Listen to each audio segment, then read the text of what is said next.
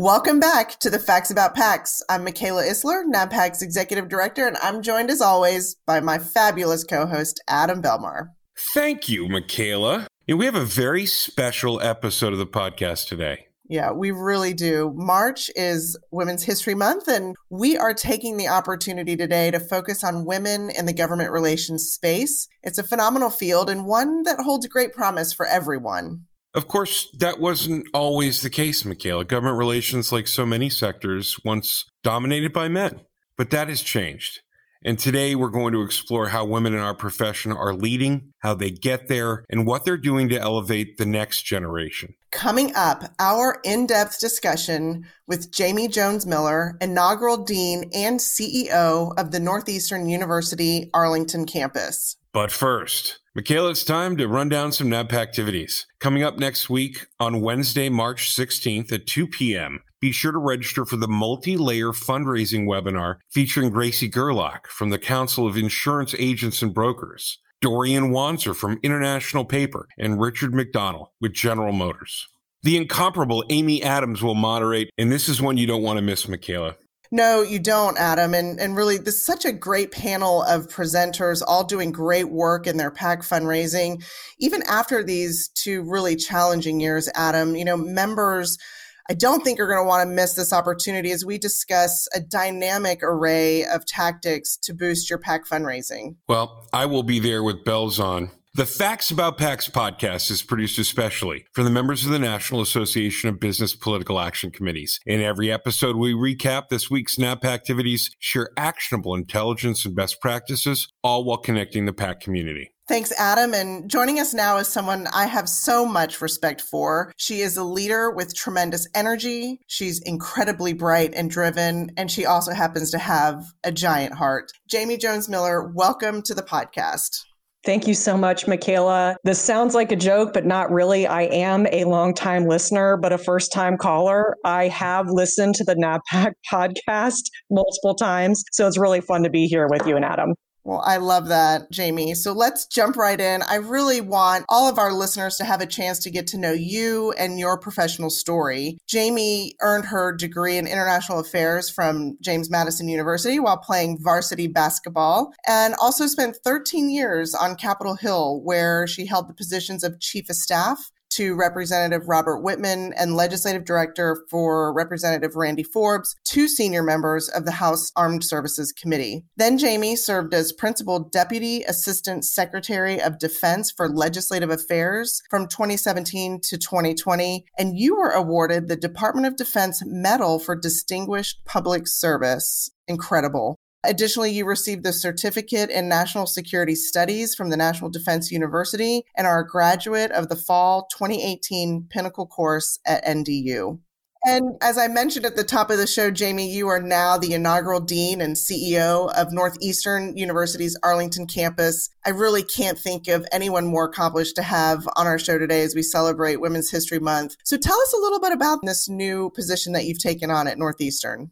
Thank you. It's an opportunity that I never would have dreamed of. And when it was presented to me, I thought, hmm, I don't know, like so many of us do when we're thinking about making a career transition.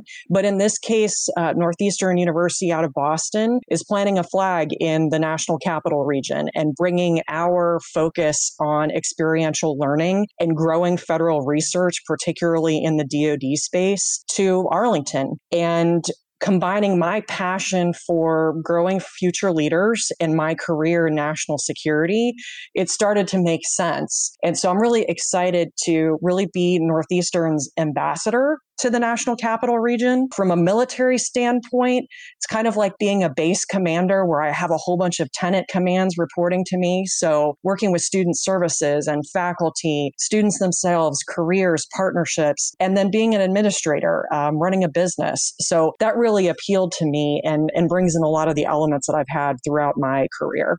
Jamie, as we were preparing for today's show, I was thinking about my own personal work history. I came up as a journalist, and every boss I had from the beginning of my career until I left television, I worked for a woman. And that was commonplace in journalism, even in the 90s and the early 2000s. But it most certainly has not been the case in government relations and lobbying and even in the halls of Congress as we continue to make progress. With that background that we just detailed and your leadership now, how often were you even at the higher levels, the only woman in the room. And what impact did any of that have on all the energy you've put into helping people move up the ladder? Two specific scenarios come into mind. I think back to my mid 20s when I first started working on the Hill and handling a national security portfolio. You know, I would walk into a room of, of all of the military legislative assistants for members of the Armed Services Committee, and generally was me and one other woman in a group of 60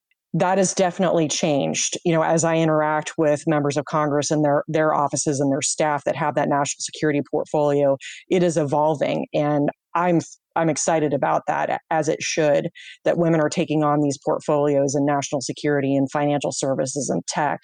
Uh, a lot of the the STEM issue areas are seeing more women there. And then the other anecdote, you know, being at the at the Pentagon and and being in senior roles and and walking into meetings with the the secretary and the deputy and and looking around and being the only woman in the room was was not uncommon. But what i would say is that the cadre is growing and the reason that it is growing is the deliberate and intentional investment of women and men in women and seeking out and promoting and retaining and developing talent.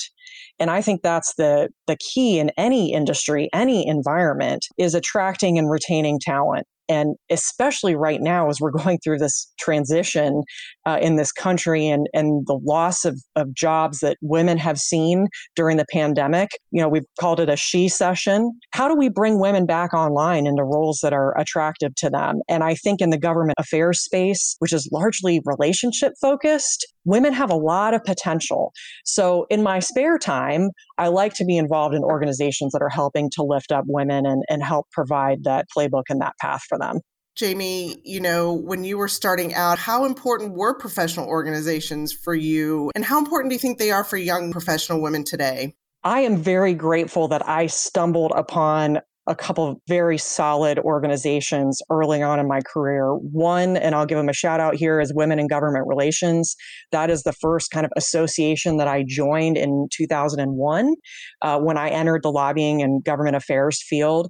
I am a member today um, so throughout that, you know, that course of the of the last 20 years, we've really seen the expansion and the footprint of, of WGR and supporting women in the field. I don't see a lot of support specifically for women in national security.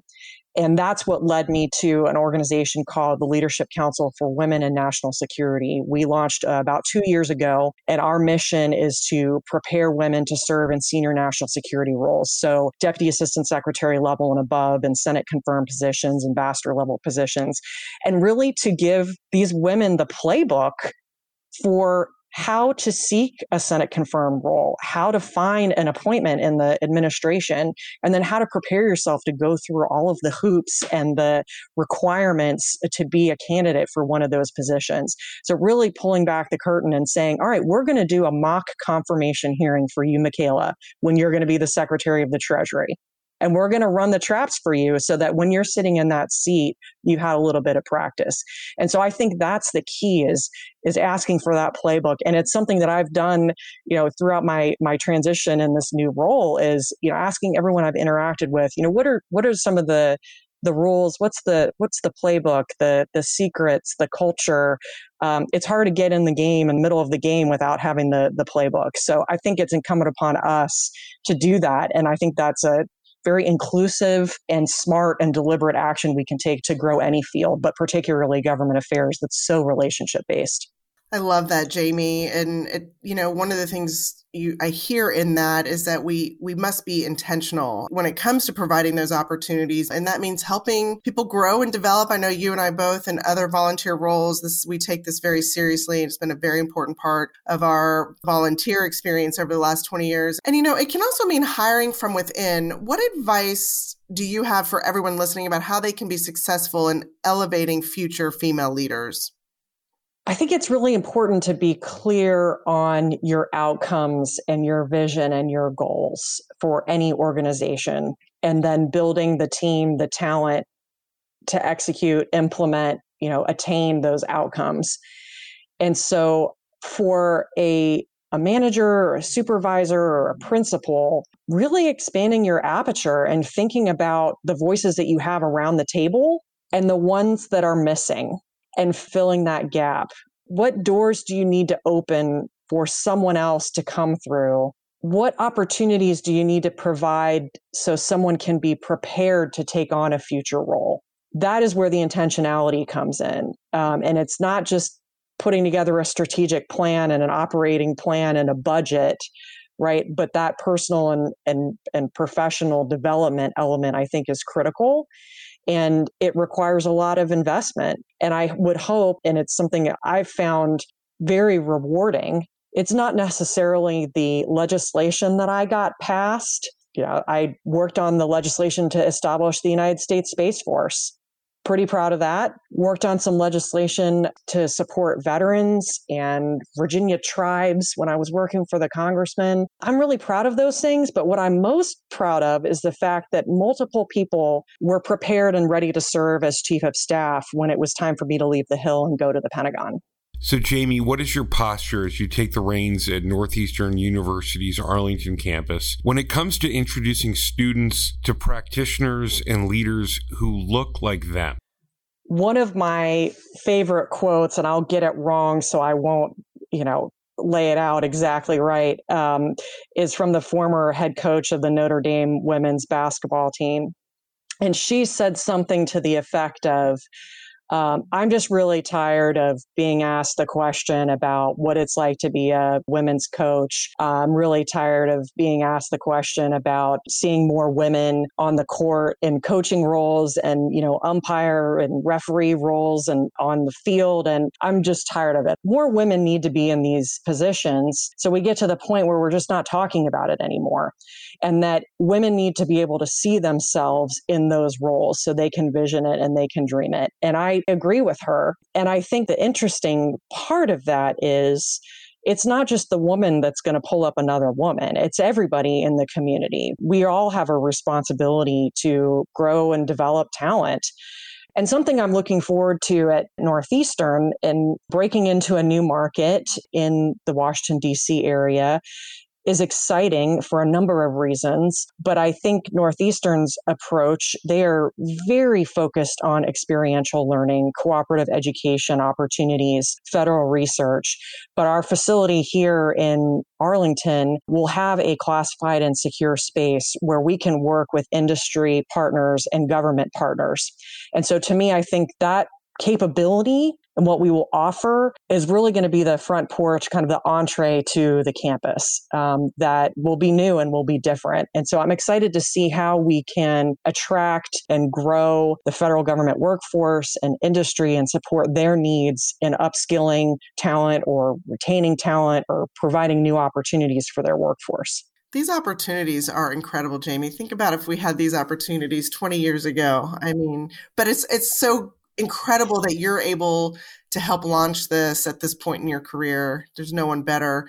I want you to talk a little bit about uh, sort of how you talk to women in our profession about the importance of growing their network. I mean, you've talked about this being a relationship business. I talk about that all the time. What is your take? Well, first, let me acknowledge that networking is intimidating networking in a virtual space you know probably it's it's all these new dynamics of you know how do you network in a virtual environment? It's different than going to a reception right and handing out your business cards. But i think there's so many different layers to networking. And as i've thought about a career transition i've thought about my network and who are the people that are either in in the space or adjacent to a space that i can reach out to ask for their advice about an industry or help make a connection or help me figure out how to tackle interview questions. The network for me has been almost like a safety blanket honestly in in the job search and to know that there are people that have kind of traveled down this road before who can pass on some advice to me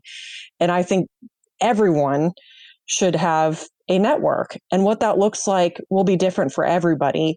But I like to think about it as first of all, building a personal board of directors, a personal board of advisors, surrounding yourself with people who can be mentors, providing advice and counsel, you know, sponsors, people who are willing to use, you know, some of their social capital or their own connections on your behalf, you know, champions, you know, people who are out there selling, marketing, putting your name forward for events, for opportunities you need all those different people at different points in your in your life. So i'm a huge advocate of convening that personal board of directors as part of your network Jamie, I think it's really important that we were able to have you come on the podcast today. It's everything that we are trying to do for our broad community at NABPAC. We develop all the great talent that is among us by sharing candidly, quietly, and publicly, defending our industry and getting to know more about the best practices that happen. And it makes me feel proud, Michaela, that we can take some time to do an episode just like this.